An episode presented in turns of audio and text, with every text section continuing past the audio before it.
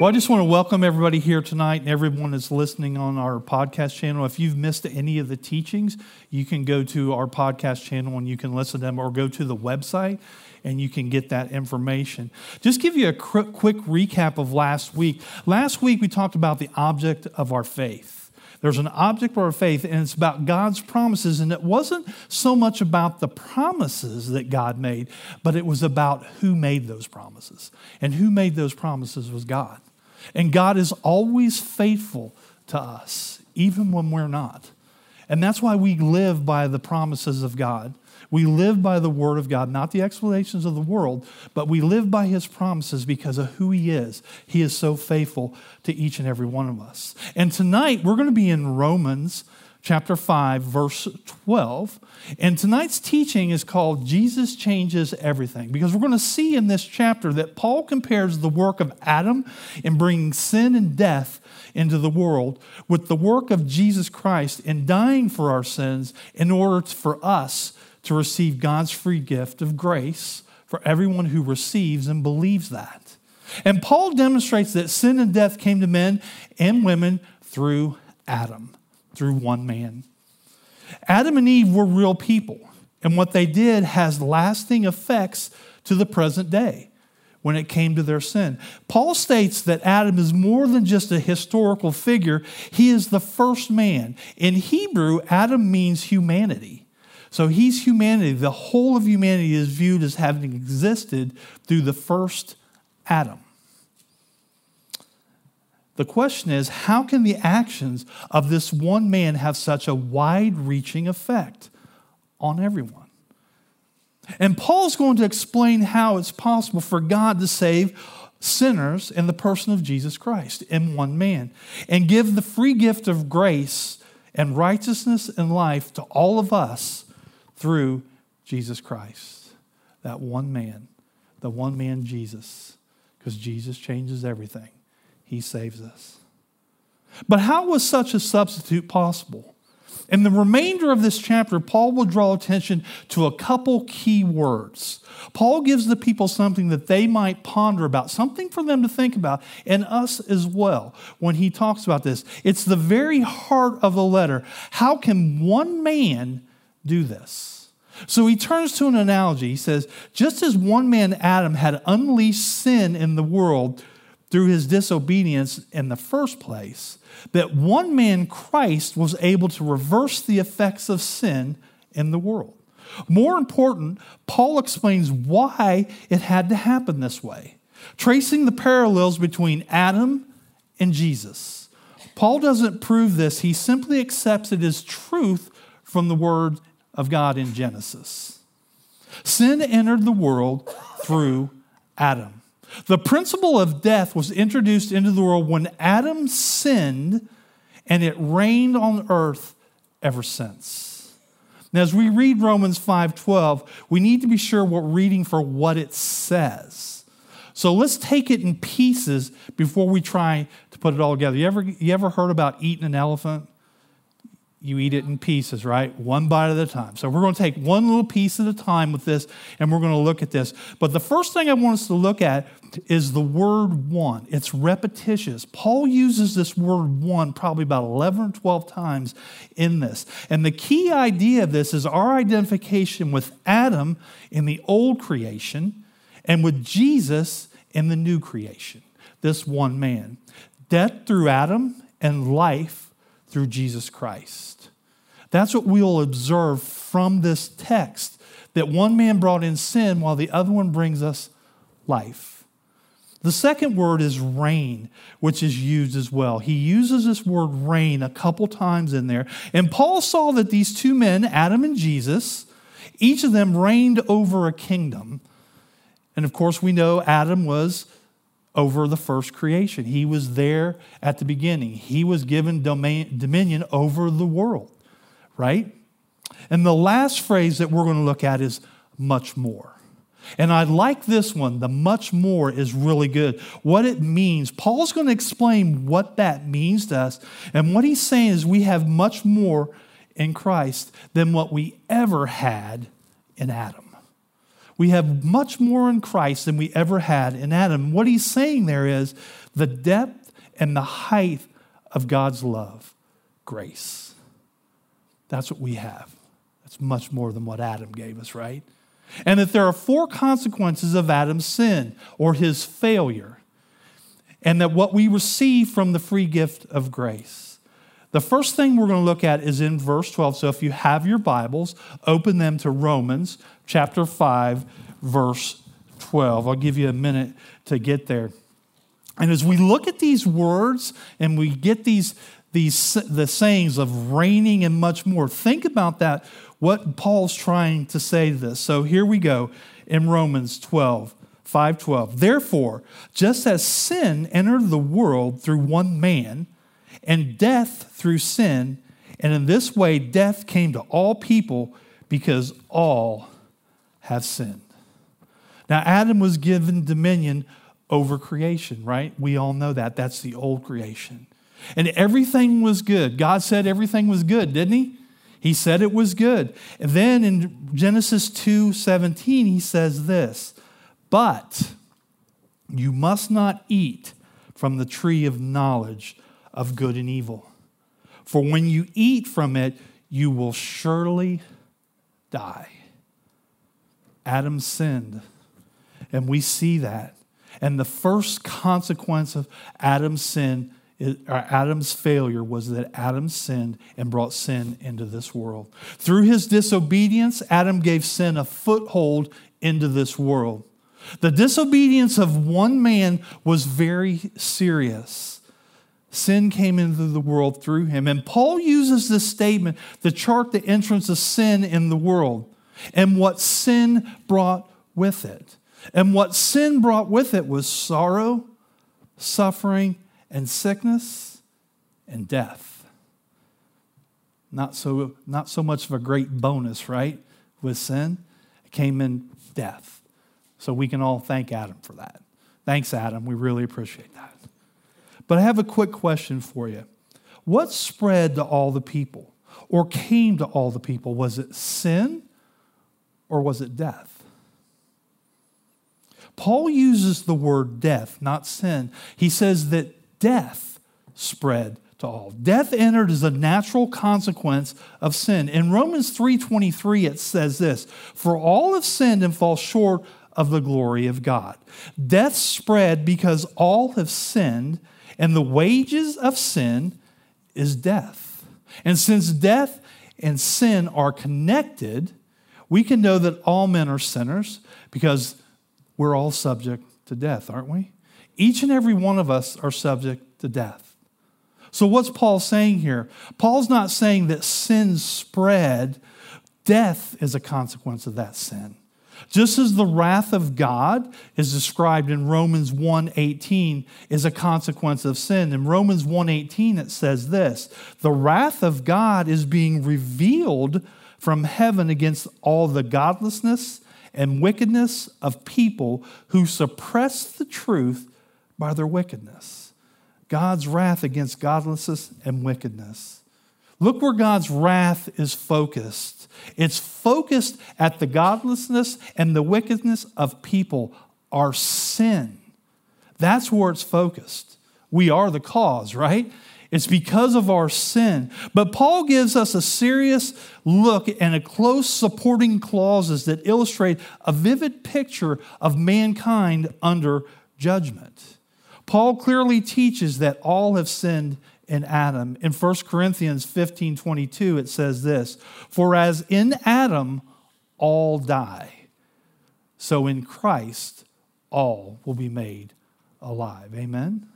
We're all made alive in Christ. So, what can we conclude from this verse? Paul says that death is the penalty for our sins. The introduction of sin into the world brought several fundamental changes for all of us. All humans are mortal, and we're all subject to death. Since our bodies are made of flesh and they suffer from sin's effects. Paul's point in this section is to trace the path that was brought about the entrance, by the entrance of sin into the world or into our flesh. And we'll look at the trespass. The trespass is the beginning of Adam's sin. And Adam's sin changed everything for everyone, one man. We may not like the fact that we're all made sinners by the work of one man, but we are. Let me ask you a question. Have you ever been disciplined as a group for something? Anybody? It's like the shotgun effect. I remember when I was growing up in school and um, somebody did something in class. I'm not sure. It could have been me. I don't know. I'm getting old, so I can't remember. But at this time, you know, evidently the teacher was getting frustrated and very upset with what was going on. So she punished the whole class. And I thought, this kind of response is, is not really fair. It's kind of uncalled for. It's just simply unfair, is really what it is. But this still happens to us today, doesn't it? When one person does something, usually a group will get punished for all that. I didn't do that, but that's okay. The actions of one. Sometimes we have to pay the price because of one person's mistakes or miscues. And some people say, you know what? I want to stand on my own two feet. I don't want to be made a sinner because of someone else. And skeptics sometimes ask, was it fair for God to condemn the whole world just because of one man's disobedience? And I say to you, the answer, and this is through Paul, is of course. It was not only fair, but it was wise and it was gracious to all of us. Think about this. If God tested each and every one of us, would the outcome have been any different? It would have been the same. There would have been disobedience in our lives. So let's look at this picture as we look at what the trespass for the sin did. Sin brought in death with it. And that's the second consequence because of Adam's failure is death. So death entered the world as a consequence of the sin, and we live under this looming shadow of death because we've all sinned. Death came because of Adam's sin, and we will all experience a physical death, each and every one of us. People sometimes I've heard it say that they think, well, Adam is kind of like a myth, right? He's not real or anything. And sometimes I hear people say, well, that Bible, you really can't believe that. That's a bunch of baloney, isn't it? No, it's not. But there's one thing that you, can de- you can't deny everybody's going to die. And everybody does die. And that came from this one man's sin, Adam's. Adam. And Paul didn't say the wages of sins are death. He didn't say plural. What he said was in Romans 6 23, he says, For the wages of sin is death. And this is referring to Adam's sin. The reason we will all die a physical death and a spiritual death and eternal death is because of that sin. And the reason that we would have been separated from God for all eternity we would have been because he failed and brought sin into the world and death. But look at the good news at the rest of verse 623, because I only read you the first part. The second part says, For the wage of sin is death, but God, amen, right? But with the gift of God is eternal life in Christ Jesus our Lord. That's the good news. We have eternal life with Christ. But more importantly, Paul's saying now that Adam introduced sin and death into the world, he clearly states that each one of us will die because of our own sins, that each one of us do. In verse 13, it says this To be sure, sin was in the world before the law was given, but sin is not charged against anyone's account where there is no law. Nevertheless, death reigned from the time of Adam to the time of Moses even over those who did not sin by breaking a command, as did Adam, who is the pattern of the one to come. And Paul gives us the supporting statements in verse 13. The questions, these questions probably came up about the law. So Paul's answering them. He's, they're saying, How could there be sin before the law of Moses? And Paul's, Paul's not saying there was not actual sin, only that you can't break a law that you're not subject to. If you didn't know that, and Paul clarifies this point, it's not that sin didn't exist before Moses. Of course, human beings have always sinned since the garden, right? But instead, what he's saying is Paul saying that this specific sins were not counted against people before the law. They weren't counted. It was not transgressions in the sense of breaking the written word of the law. It was simply sinful humanity expressing its self serving, hurtful, deceptive, and immoral sin nature. Do we see that today? We see that. The law was too late to prevent sin and death, and it was too weak to save anyone from sin and death. For many of them, there was no law. You know, I talked about before about speeding down the highway. I went and was looking at a new truck and I was going to buy it, but I changed my mind. But when I test drove it, I was doing like 95. I know, I'm, I got a lead foot. But I'm driving 95 down 95 because I thought that's what the speed limit was early, to tell you the truth. So I'm going, but I wouldn't have been going very long before those lights were flashing in back of me, right? Because we have a law, it's the speed limit. We have that. But if I were in Germany on the Autobahn, there's no law to break, right? There's no law to break. And it would be perfectly acceptable. Where there's no law, you can't be held accountable. While sin was in the world along with its consequences, death, there was not an accounting for sin at that time. There was no law during all the period from Adam until the law of Moses was given. It's not as people were getting off the hook because, after all, men were still dying. Everyone died except for who? Enoch and Elijah. They were the only two that did not die. But as a general result demands a general cause. And what was the cause? And the cause was one man's disobedience, and that was Adam. When Adam sinned, he died. All his descendants died. The coming of the law changed all that, opening the door for a full account for us to be made. And the conclusion is that people die because of sin and that came from Adam because all of sin. But what Paul had in mind here is God recon- reconciled the accounts that when sin was committed. The presence of the law does not turn righteousness or sin into righteousness, does it? It doesn't do that. It turns supposedly our ignorance to into, knowledge. Remember, this book is not about knowledge. This book is about transformation. When we're transformed when we know the Word of God. It's in our transformation of the knowledge of our wrongdoing. Remember, it's the mirror that we look in that we see our true self and who we are.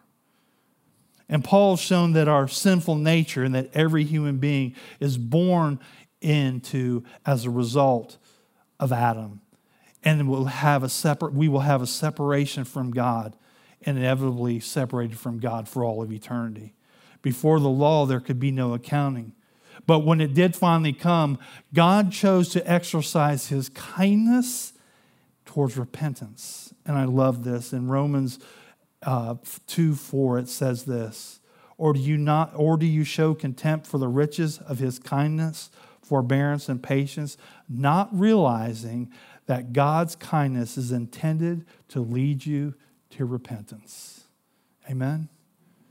God's kindness, shown us that we're sinners, that He loves us, leads us to that repentance. In verse 15, it says, But the gift is not like the trespass. He's going to make the correlation here. For the, if the many died by the trespass of one man, how much more there's that word, how much, much more did God's grace, the gift that came by the grace of one man, Jesus Christ, overflow to many? Now, Adam's offenses are contrasted with Christ's free gift of grace. But the free gift is not like the trespass, it's not like the sin. Adam's sin, his trespass, had consequences for the entire human race. Many had died. And it resulted for us in judgment, resulting in condemnation, and death reigned over all men. But Jesus came through for us, didn't he? He came through for us. And what he came through for, it says he was bringing us gifts, right? Who doesn't like gifts? Anybody that doesn't like gifts? Everybody likes gifts, right? We do, but he came bringing gifts. And Jesus gives us the free gift that has consequences for all of us for eternity, but they're in a different way. Through the free gift of Jesus, the grace of God abounded to many. Jesus' grace, the result of Jesus giving us this free gift, grace abounded to many, justification, abundant grace, the gift of righteousness, and reigning life for all of us for eternity. The most important part of the gift is that God is able to save the whole human race through Jesus Christ. Amen? He's able to save us all through Jesus the free gift of grace that Jesus gives us heaps unmerited, undeserved, and the unearned favor of God upon each and every one of us. We could stop right there, couldn't we? Because we don't deserve anything. It's not about anything that we could do or anything that we will do. It's about what Jesus already did for each and every one of us. And now we'll see through Christ's obedience that grace came to the human race. And that's why he uses the words much more. And what he's saying here, this means that Jesus Christ, we have gained much more than we ever lost in Adam. The depth and the height of God's love, we received grace. That's much more than we ever got from Adam, wasn't it? The words much more for grace of Christ brings not only a physical life, an abundant life, but also a spiritual life. Jesus did conquer death, but if we stop there, he would only reverse the effects of Adam's sin. But Jesus wanted to do much more for each and every one of us. What God is taking us from and what he's bringing us to, he's bringing us from death to everlasting life with him in heaven for all of eternity. He gives us eternal life abundantly to all who trust in him. In John 10:10 10, 10, it says this, "The thief comes only to steal, kill and destroy. But I have come that they may have life and have it to the full." So that we can all have an abundant life here. The first Adam, what did he do? He let us down. And the last Adam, which is Jesus Christ, is our hero. He's our Lord. He's our Savior. And Jesus will never let us down. And His grace reigns upon us that we have a life that's full and abundant in Christ. In verse 16, now it says, Nor can the gift of God be compared with the result of one man's sin. The judgment followed one and brought condemnation but the gift followed many trespasses and brought justification. For if by the trespass of the one man death reigned through that one man, how much more will those who receive God's abundant provision of grace and the gift of righteousness reign in the life of one man, Jesus Christ? Death reigned, but righteousness reigns even more. We each will reign with Christ. And the third consequence that came from Adam's failure was condemnation as it entered the world. All mankind is under that condemnation and death. You might think that it's not right or illogical that one man's decision should bring that kind of condemnation, but think about this. Think about if one man made a foolish decision and actually push that button for those missile, missiles to get launched, those nuclear missiles. And as they got launched, somebody else's computer system caught that and they launched their missiles back. And they launched them back at us. And this would cause massive destruction, and billions and billions of people would die because of one man's foolishness. And that's exactly what happened when Adam sinned. One man's foolishness, we all paid. That's exactly what happened when Adam bombed. Adam's sin brought condemnation, but Christ's work on the cross brings righteousness and justification. When a sinner trusts in Christ, he is justified, declared righteous in Christ. Under Jesus, we can reign in life through the one, the one man, Jesus Christ. We are saved in Christ, the head of the new creation. God's plan was both gracious and wise for all of us. And Paul will elaborate on this distinction where he compares the magnitude of the sin with the magnitude of the gift of grace. Sin not only introduced death into the world, but Adam's sin also enabled death to literally rule the world. Nothing can break us free from that except Jesus Christ. Think about how much bigger of an impact grace has. Instead of living in fear of death, those who believe in Jesus Christ reign in life through him, the one who made it happen. And the gift of grace and righteousness spread to all those who respond in faith. The result of Christ's act of reconciliation is eternal life for all of us. In verse 18, it says, Consequently, just as one trespass resulted in condemnation for all people, so also one righteous act resulted in justification and life for all people. Now, Paul begins a new thought here. He now compares the results of the one trespass with the one righteous act, the free gift of grace. What Adam did, it was condemnation and it polluted us. But what Jesus did by that one act, it purifies us. Adam washed us out, and Jesus washes us clean. We were brought from darkness to light. Christ's free gift has brought righteousness, a right standing before God, giving justification available to the whole world before God. The scope of salvation is universal. Christ died for everyone, all mankind. The comparison is finished. Christ has reversed the sin of Adam and its consequences. And now in verse 19, we'll see the fourth consequence of Adam's failure that sin continually enters the world. Paul will explain how one man's sin could lead to such devastation. Verse 19 For just as through the disobedience of one man the many were made sinners, so also through the obedience of one man the many will be made righteous. The original act of disobedience led to many becoming sinners through their disobedience. We all have been condemned because of Adam's sin, and we continue to sin as a result. And Paul's probably being pretty tough on Adam, right? You think? He's being pretty tough. He's placing all this sin and this death of all mankind on him. And he's also placing all the junk in our lives as well, right? Everything that happens in our lives, his disobedience well, I think that's Paul's point. I think that's what he's trying to do. Because one man bombed out, but the good news one man bombed out, but one man brought grace and righteousness. How much more good can happen because of the one man, Jesus Christ, coming into our life? The obedience of Jesus, his obedience made righteousness available to each and every one of us.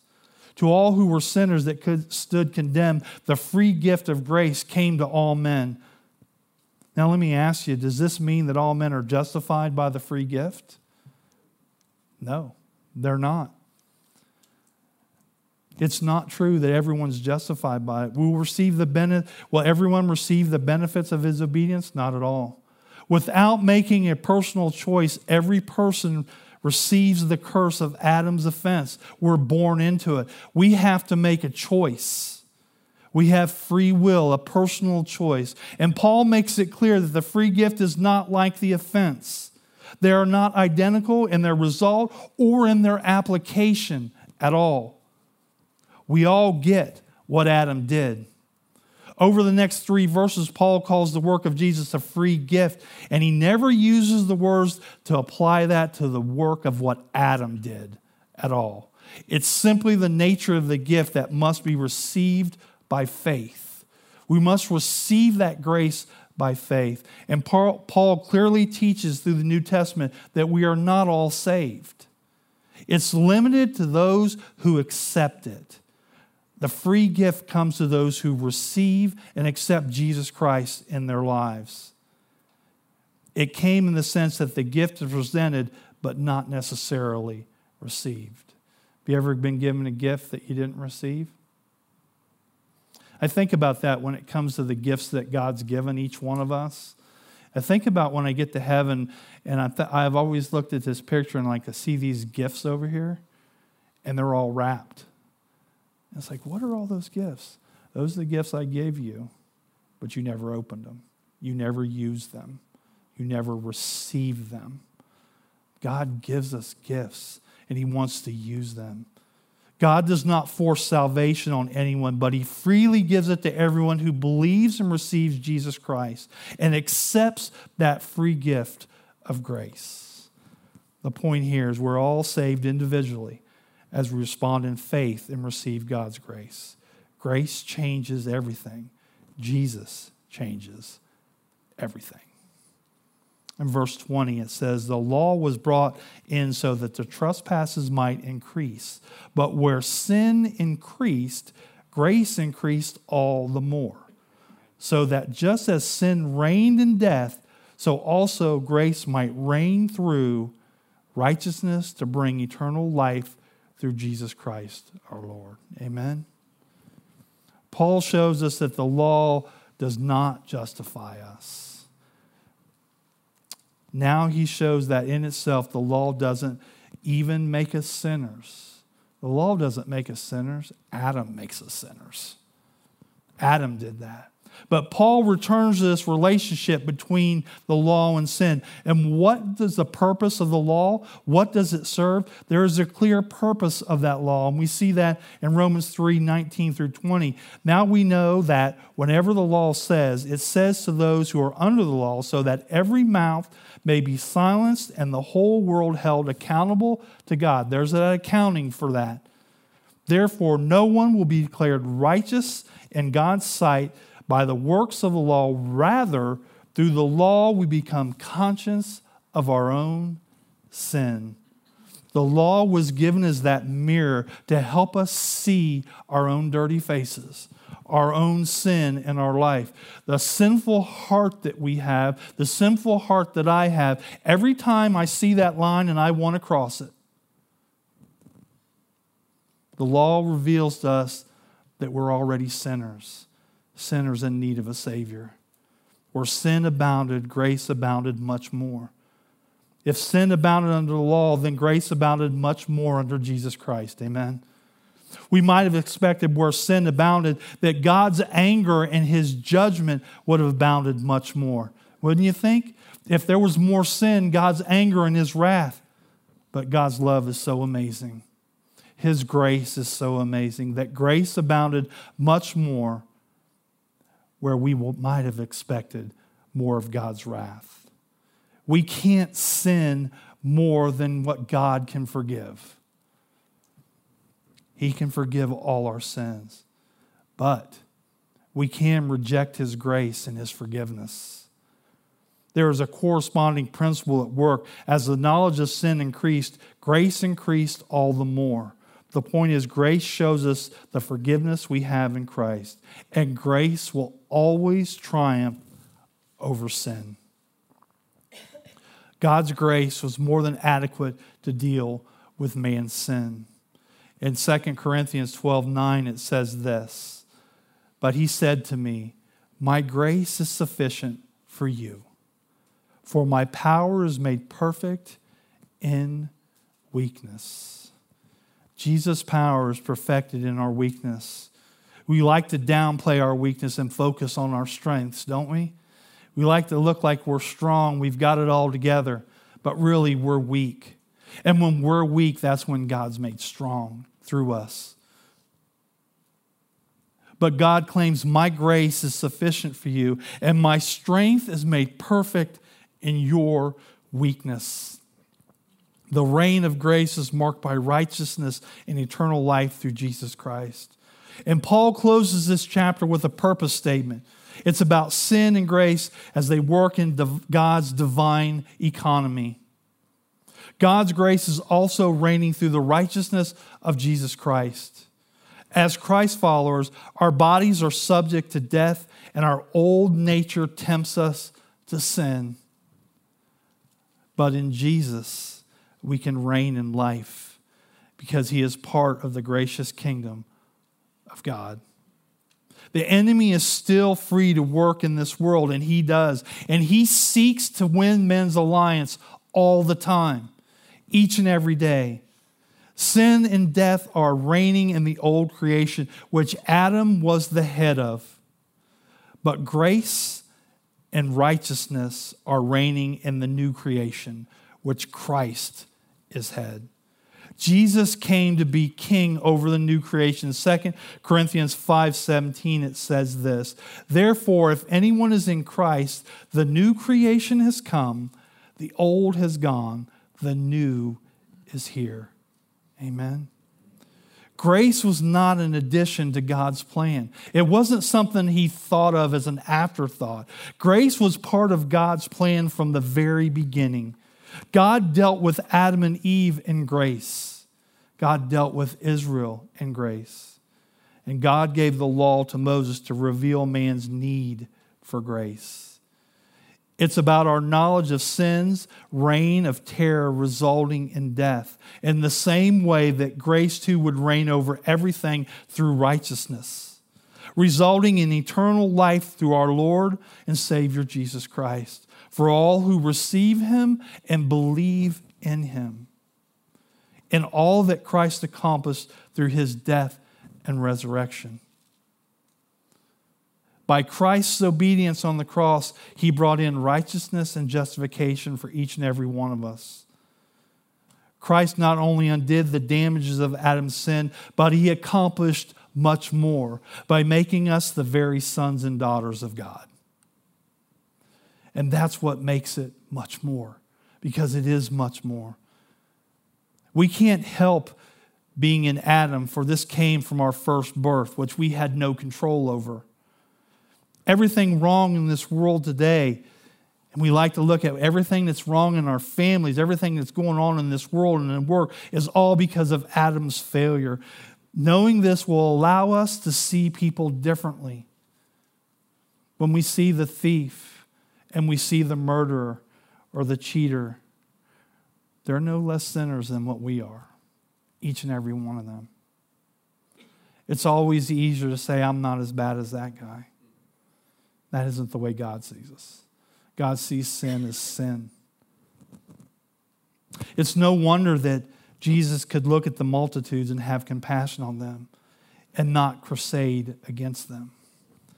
He had compassion. And when this sinks in for each and every one of us about this compassion that all are sinners, it's not their fault, even though we do sin but, but by the grace and the righteousness of one man, the justification that came through the grace through Jesus Christ. And when we get this, we'll stop being judgmental, we'll stop working so hard at things, and we'll become worshipers. We'll worship God. We'll be thankful in whatever situation we're in because of the grace of God that we all have. We'll stop looking at people with unforgiveness Remember Jesus on the cross? After he was beaten and hung on that cross, what did he say? Father, forgive them because they do not know what they do. The world is like that. They don't know what they do. And we should have that kind of compassion on a lost world. For our old sin nature, because we were born in Adam first, but we can experience a second birth, a new birth from above that will put you in Christ. Jesus said this in John 3 7. You should not be surprised at my saying, You must be born again. Salvation is based upon one thing, It's based on a choice, a choice that we make. We have free will. Choosing Adam or choosing Jesus means everything.